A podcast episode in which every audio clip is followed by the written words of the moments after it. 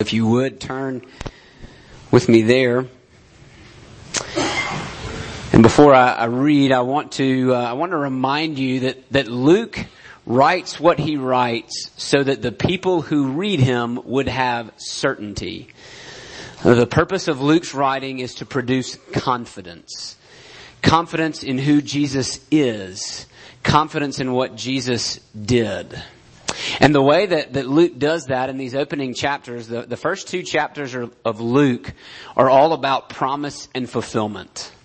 Right? Luke's goal is to show that Jesus' birth was not just some random chance event, but it was actually God fulfilling a long awaited promise. And so you're hearing the same theme in these first two chapters over and over again. And even today, uh, as we read, you're going to hear some of the same elements that if you've been here in the previous weeks, you, you've already heard. Promise, fulfillment, uh, a song uh, of, of prophecy and of, of thanksgiving to God. Um, these are these are some of the same elements that we've already seen uh, again displayed here in Luke chapter two. Uh, as Mary and Joseph take uh, month-old Jesus up to the temple, and so uh, that's where we'll pick up the story. Luke chapter two, verse 22. If you uh, if you don't have a Bible, please uh, take the one that is in the rack there in the chair. Uh, and if you don't own a Bible, we would love for you to take that one home. Uh, we are on page 857 of that Bible, Luke chapter 2, starting in verse 22. And when the time came for their purification according to the law of Moses, they brought him up to Jerusalem to present him to the Lord, as it is written in the law of the Lord, every male who first opens the womb shall be called holy to the Lord and to offer a sacrifice according to what is said in the law of the Lord, a pair of turtle doves or two young pigeons. Now there was a man in Jerusalem whose name was Simeon, and this man was righteous and devout, waiting for the consolation of Israel, and the Holy Spirit was upon him. And it had been revealed to him by the Holy Spirit that he would not see death before he had seen the Lord's Christ. And he came in the Spirit into the temple, and when the parents brought in the child Jesus to do for him according to the custom of the law, he took him up in his arms and blessed God and said, Lord, now you are letting your servant depart in peace according to your word. For my eyes have seen your salvation, that you have prepared in the presence of all peoples a light for revelation to the Gentiles and for glory to your people Israel. And his father and his mother marveled at what was said about him. And Simeon blessed them and said to Mary his mother, behold, this child is appointed for the fall and rising of many in Israel and for a sign that is opposed, and a sword will pierce through your own soul also, so that thoughts from many hearts may be revealed. And there was a prophetess, Anna, the daughter of Phanuel of the tribe of Asher. She was advanced in years, having lived with her husband seven years from when she was a virgin, and then as a widow until she was 84. She did not depart from the temple, worshiping with fasting and prayer night and day. And coming up at that very hour, she began to give thanks to God and to speak of him to all who were waiting for the redemption of Jerusalem.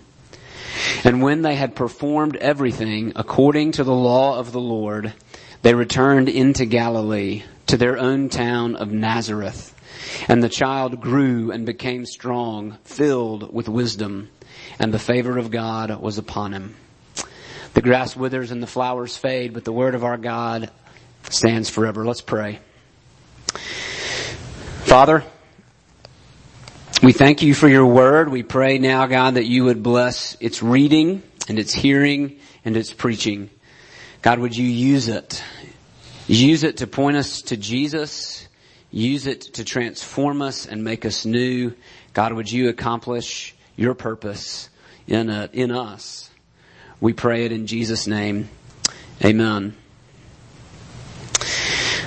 So in this story, there's there's a couple of scenes I want you to uh, see that we're going to pull out, and then there is a uh, and then there is a, a, an action that I want us to take. Okay, and the first two, the, the scenes that I want you to see, uh, the first scene is you see faithful parents who are raising a perfect Savior. Now I know think I know you think that that your child is perfect, um, but you ain't got nothing on Mary and Joseph. Okay. Um, so just sit down, mama. All right. Uh, and then I wasn't looking in that direction when I said that, by the way. Uh, and then the second, uh, the second little vignette I want to, I want you to see is that you see these faith, faithful saints who are longing for redemption. Uh, and then finally, we're going to see that Jesus demands a response. Even here, as a child, the very presence of Jesus demands a response, and we're going to talk about what that means. Uh, so let's talk about these faithful parents. Uh, notice uh, I didn't reverse that order. They're not perfect parents. Uh, but they are faithful. Uh, they are they are doing what they know uh, is right to do. What is right to do? I would imagine that that most parents are anxious to do all of the right things, particularly uh, with their first child. Uh, you may remember the the Luvs diaper commercials that came out a few years ago that compared first kid and second kid. You know, the first kid, like the parents are falling all over themselves and sanitizing the pacifier and you know, uh, making sure the bath water's the right temperature and dropping the phone in the water and uh, and then by the second child, it's just like, do we have a child? What did we do with him? Where did he go? Uh, that that was uh, that was kind of my experience. This will this will not surprise anybody who knows me, but um, you know I, I, kind of like for things to be done the right way. Um, and so uh, I remember uh, with our first uh, Weston taking him to one of his pediatrician appointments. He was really young, and we were uh, beginning to transition to eating solid food. Uh, and so I just asked the uh, I just asked the pediatrician again. Now, just to give you an idea of how messed up I am and how much therapy I'm going to have to pay for later. Uh, like I had a schedule printed out on the fridge, like there was a three hour schedule, there was a three and a half hour schedule, there was a four hour schedule, right? Like these were the times when the child woke and ate and played and napped. And if that schedule was disturbed, I was disturbed, right? So you know, I, I, wish I could say that a lot has, has changed in uh, in ten years. It hasn't. So, um, so I will apologize for that at some point in Weston's adulthood, I'm sure. Um, but I remember going to his pediatrician uh, and just asking the question. Uh, okay, so uh, what's what's the ratio? Right, we're we're starting to eat some solid food. Like how much milk and how much solid food? And the pediatrician said, you really can't mess it up. and I was like, no, I need to know, like, what's the right thing to do? Uh, thankfully, I was not at home as much for our second and third children. Um, so they should be much better adjusted to life than the first. But, um, so most parents, I would say, are pretty anxious to do the right thing. Um, Mary and Joseph, of course, are no different. Uh, they're good parents. They want to do well. But what they do here is actually far more important than, you know, sanitize a pacifier or use the right laundry detergent. Uh, what they do is they bring their child to the temple uh, for these ceremonial rituals that are commanded in God's law, right? Commanded in the Old Testament. The first thing they come for is purification, and this is not so much. Uh, this is not so much about Jesus as it is about Mary. Uh, in Leviticus 12, uh, we're told that after childbirth, a, a woman was unclean for 40 days. Um, at which point, after that point, she would then present herself to the priest in the temple uh, to offer her sacrifice and to be deemed clean. Now, uh, that's a that's a complex issue. If you want to learn more about it, I, I recommend the, the, Bible Project. They have a series of uh, helpful videos uh, particularly on holiness and on these rituals. But what the clean laws did in the Old Testament, the purpose of these laws was to remind God's people that they were sinful. Uh, and that if they remained in their sin, now again, clean and sin don't clean and unclean, sinful and sin, uh, sinless don't necessarily overlap, but the whole purpose of the ritual was to say, uh, you are not clean spiritually.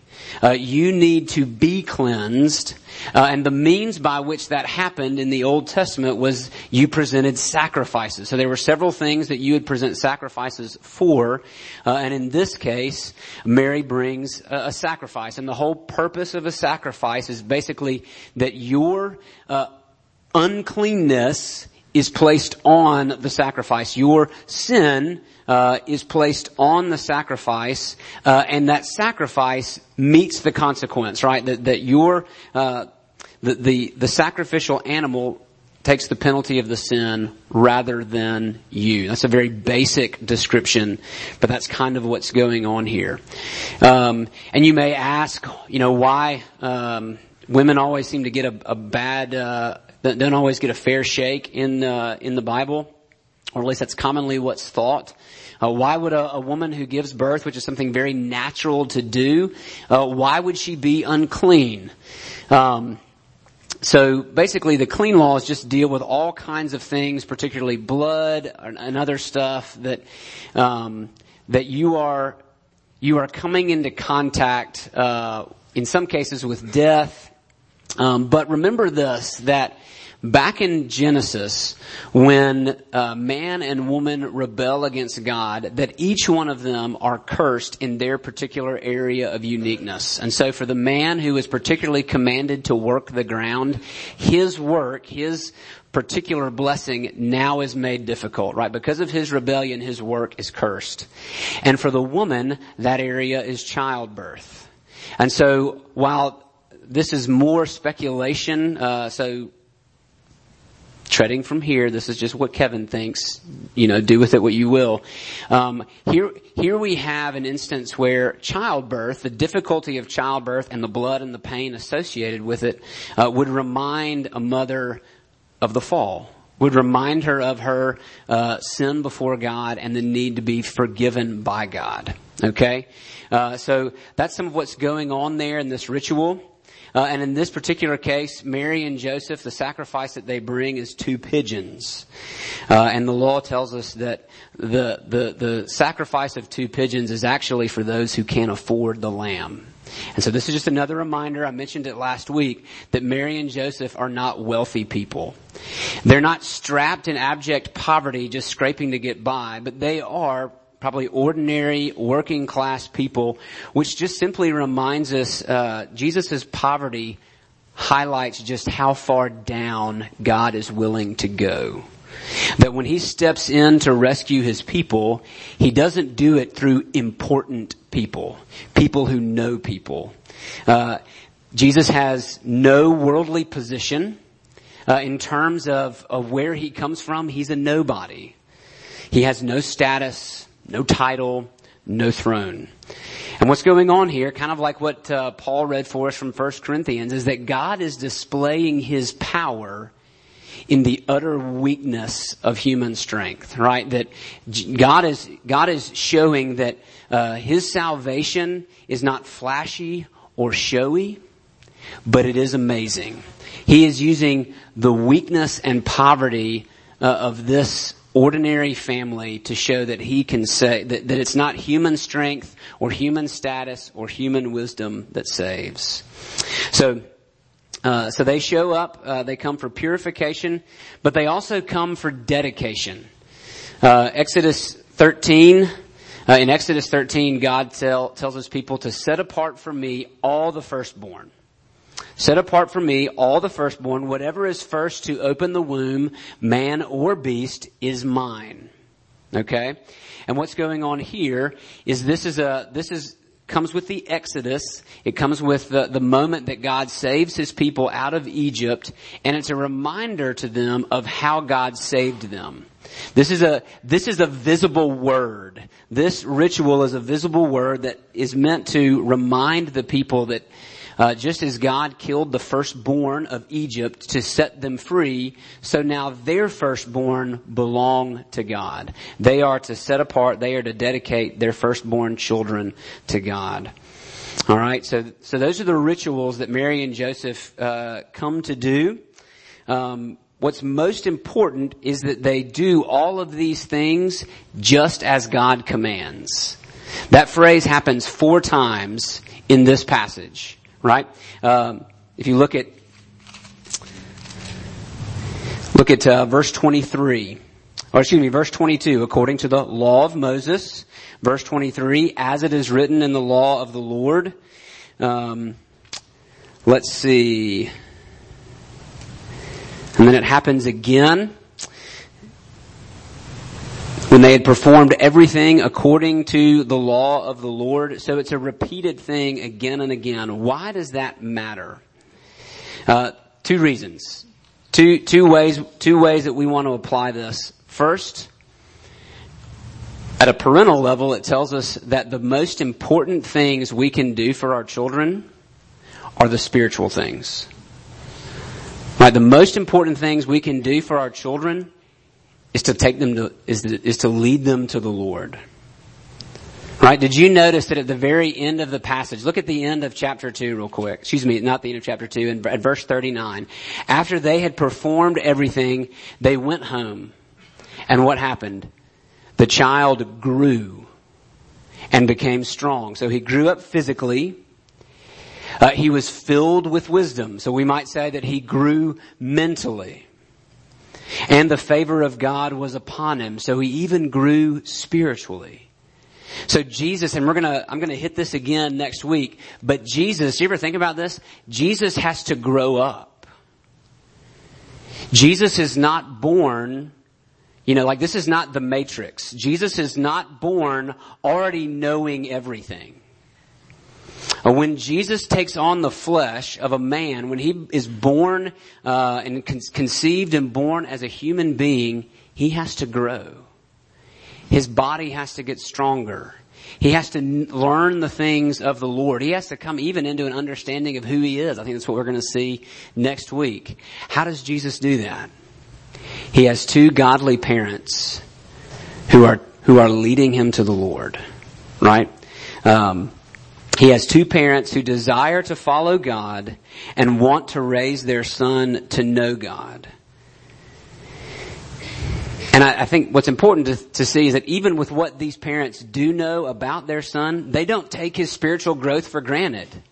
Remember, both Mary and Joseph have been told who Jesus will be. Now they're, they probably don't have the full picture. You know, they probably couldn't articulate a doctrine of the Trinity. Okay? But they know that Jesus is special. Not everybody gets an angelic messenger. Okay? They know even that Jesus will be the Messiah, that He will take up David's throne. I don't know if they know how that will happen.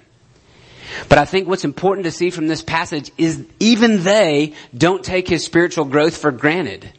Joseph doesn't say, well, I mean, He's the Messiah. It'll be fine. He'll pick it up.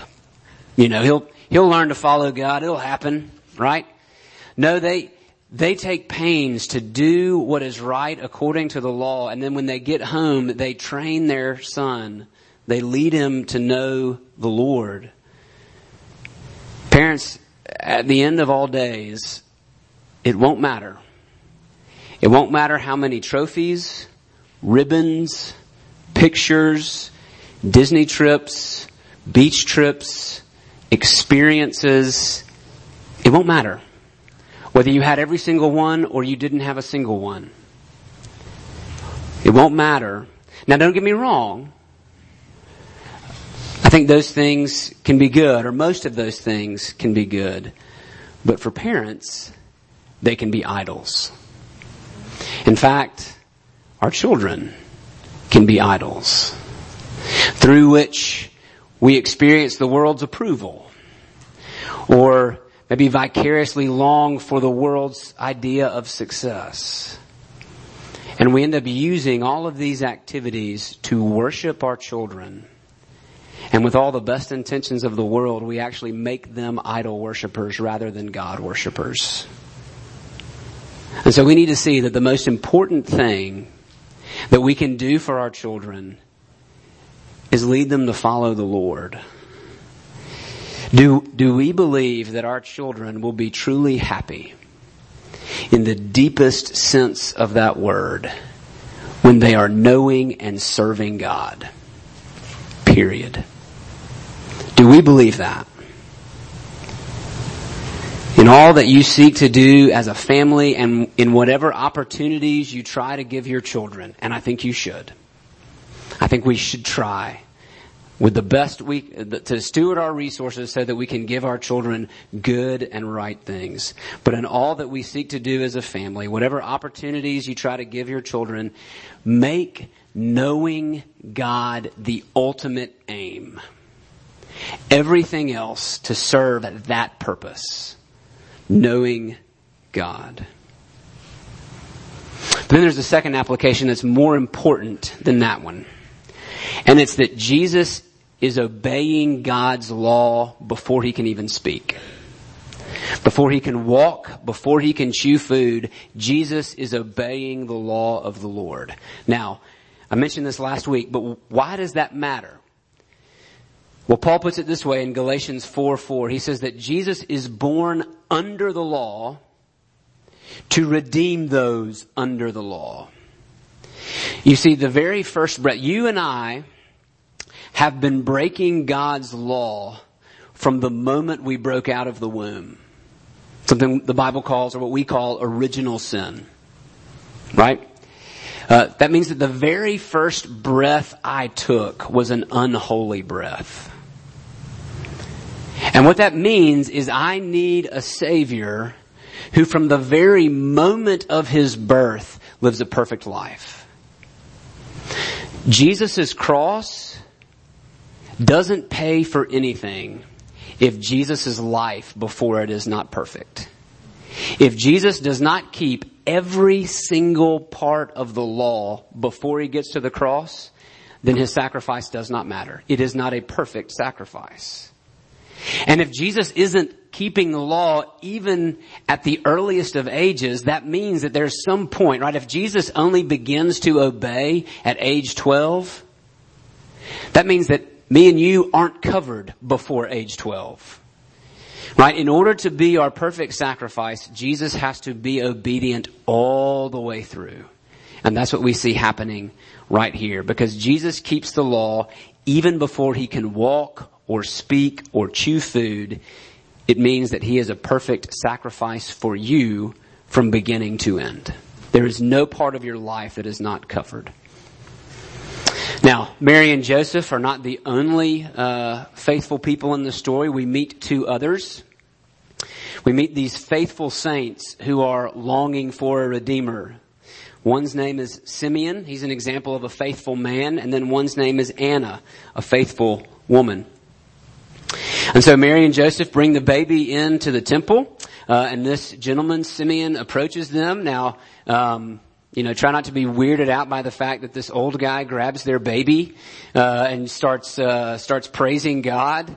Um, probably would be a little bit taken aback if that happened to us, um, but that's what happens, right? We don't we don't know anything about Simeon's uh, job. We don't know what he did. We don't know anything about his family. But verse twenty five tells us about his character. It says he was righteous and devout righteous. Uh, he he loved his neighbor. He was a just man, devout or reverent. He loved his God. So in the two dimensions of knowing God or, or of, of, following God, loving God, loving neighbor, uh, Simeon did both of those things. He was a good man. It also says that the Spirit was upon him. And that's not something that happened a whole lot. Uh, in the Old Testament, uh, up until really the book of Acts, the Spirit does not rest on everybody. It comes usually for a certain amount of time and goes. Uh, but for Simeon, it says the Spirit was upon him, so he is truly a unique individual. And the Holy Spirit tells Simeon that he would not die until he saw the Messiah. And we mentioned this last week, but just remember that the Messiah, that name means anointed one, and this is who Israel was looking for. This was the great king who was to come and, and rescue his people. And so every, so Israel's looking for the Messiah. Simeon has the privilege of basically living until he sees the actual Messiah. And so the Holy Spirit leads Simeon, we don't know how, but compels Simeon to go to the temple. Who knows how many days he had gone and, and done this and, and was on the lookout. But he goes to the temple and he sees Mary and Joseph and maybe the Spirit just kind of whispered in his head, that's him. Right? And he goes and he grabs, uh, month old little Jesus and he looks him in the face and he praises God and he says this, Lord, now you are letting your servant depart in peace. That language there makes me think of a, of a soldier who's been standing watch on a wall. Uh, and he's been standing watch through the night, always on the lookout. And now he can finally be dismissed. That's the language that Simeon uses. He is, he has completed his task and now he can be dismissed. He can go off duty. He's basically saying, I can finally rest. I can be at peace. Because my eyes have seen your salvation. He's looking at Jesus when he says this, right? As, he, as his eyes look into the eyes of this little boy, he knows. He sees the salvation that you have prepared. This salvation, this rescue comes from God, not from man. And he says, you've prepared it in the presence of all peoples. Now this is a new dimension. Uh, up until this point, uh, the salvation has dealt with the Jews. But now, Simeon says this salvation that this little boy will bring has to do not just with the Jews, but all, with all peoples. He will be a light of revelation for the Gentiles, for the nations, the ethnos. Because they are the ones who have no true knowledge of God. They, they have never seen the light of revelation. They didn't have the prophets. They didn't have the word. But now Jesus will bring it to them.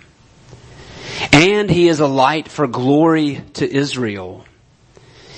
You see, in, in the Old Testament, Israel was chosen by God to reflect his glory to the world. And if you know that story, Israel failed miserably. Instead of reflecting God's glory to the nations, they became like the nations and reflected them instead.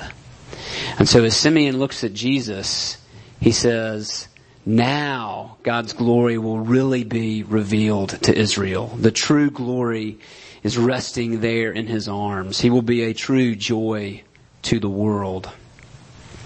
And at that same time, this other faithful saint walks up, Anna. And here's what we know about her. She's old, advanced in years, and she's been a widow for most of her life. But she did not waste her widowhood. It says that she did not depart from the temple. We might say uh, she was there every time the doors were open. So she didn't leave the temple. It didn't mean she lived there, but she might as well have. Every opportunity she was at the temple. And what was she doing? Worshipping with fasting and prayer night and day. Anna saw her lack of a husband and a family as an opportunity to worship constantly. It was not a curse, but it was a blessing of a calling for her. She saw her lack of a husband and a family as an opportunity to seek the Lord's face and to long for her Redeemer. And so she too walks up at just the right moment. She sees Simeon cradling this child and praising God and she begins to do the same giving thanks, telling others who were waiting for the same thing she was. And the example of these two faithful saints leads me to this last point. That even at this early age, Jesus, even just his presence, he can't even say anything, Jesus demands a response. Now, the primary response we've seen so far in Luke's gospel is amazement. People have been astonished. They've praised God. We saw it with the shepherds. We see it with Simeon. We see it with Anna. Um, Mary and Joseph are awestruck at what uh, Simeon has just said about their child. You see that in verse 33 where they marvel. That same word has come up a couple of times now. But then Simeon mentions another response. He looks at Mary in verse 34 and he said, look, This child is appointed for the fall and rising of many in Israel.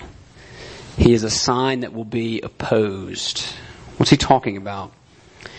Well, back in Isaiah chapter 8, the Lord is described as both a sanctuary and a stumbling stone. That he is a place of refuge for some, but a stumbling block for others.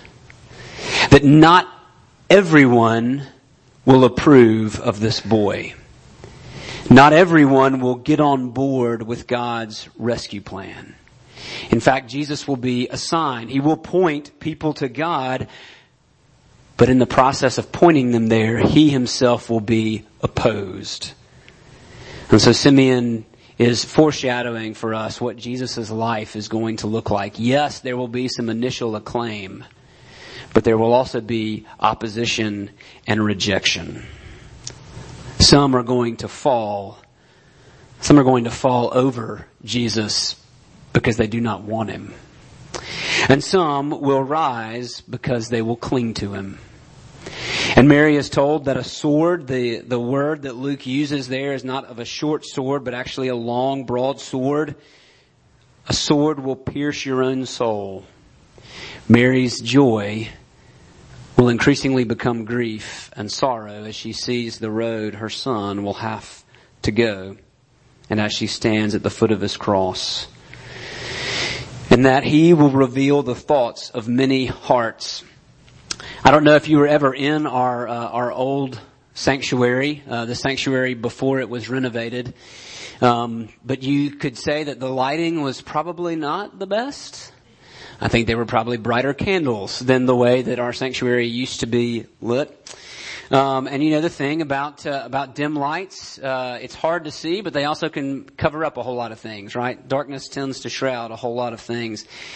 Um, and so when it says that Jesus uh, reveals the thoughts of many hearts, it's saying that Jesus exposes our hearts before God. That He illuminates what no one else can see. And, and just like brighter lights can make you painfully aware of just how messy your house is, so also Jesus' exposure can be a painful thing. And that is not something that everyone will be willing to embrace. Simeon is talking about Jesus' cross. And the cross is offensive. It is offensive because it says that the only way that you can be made right with God is through the sacrifice of another. It's offensive because it says you're not good enough, but He is. Your strength can't help you, but He can. Your status doesn't earn you anything, but His does.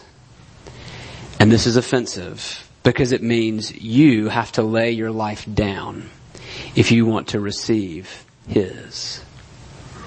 And so the question we're presented with at the end of this passage is, will you trip or will you stand?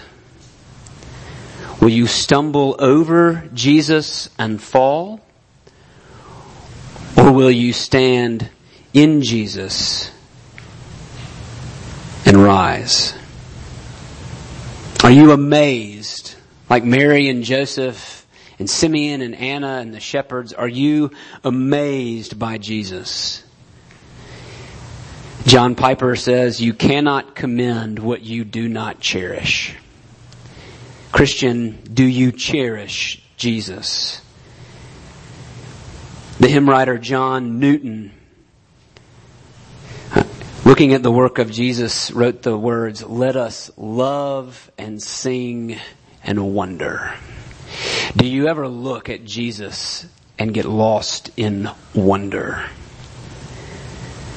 Do you ever wonder why you don't make as much spiritual progress as you would like? Maybe it's because you haven't stopped long enough to be amazed by Jesus. There may be many things to you that are appealing about Christianity, but if Jesus is not at the center of those things, if cherishing Christ is not at the center of those things, then you're really missing what Christianity is all about. Or are you offended by Jesus? There's really only two ways to respond. You can't be neutral with Jesus. You will either stumble or you will stand. He is either a stumbling stone or a cornerstone. And if the only way that you can imagine salvation is through your own two hands, then you will trip over Jesus and you will fall. But for those who do not trip, for those who stand on Him like the cornerstone of a strong building, they will rise up. The word that Simeon uses here is the same word that will later be used for the resurrection.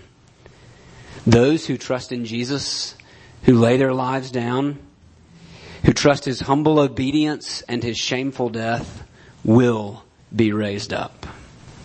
That's an invitation. Let's pray.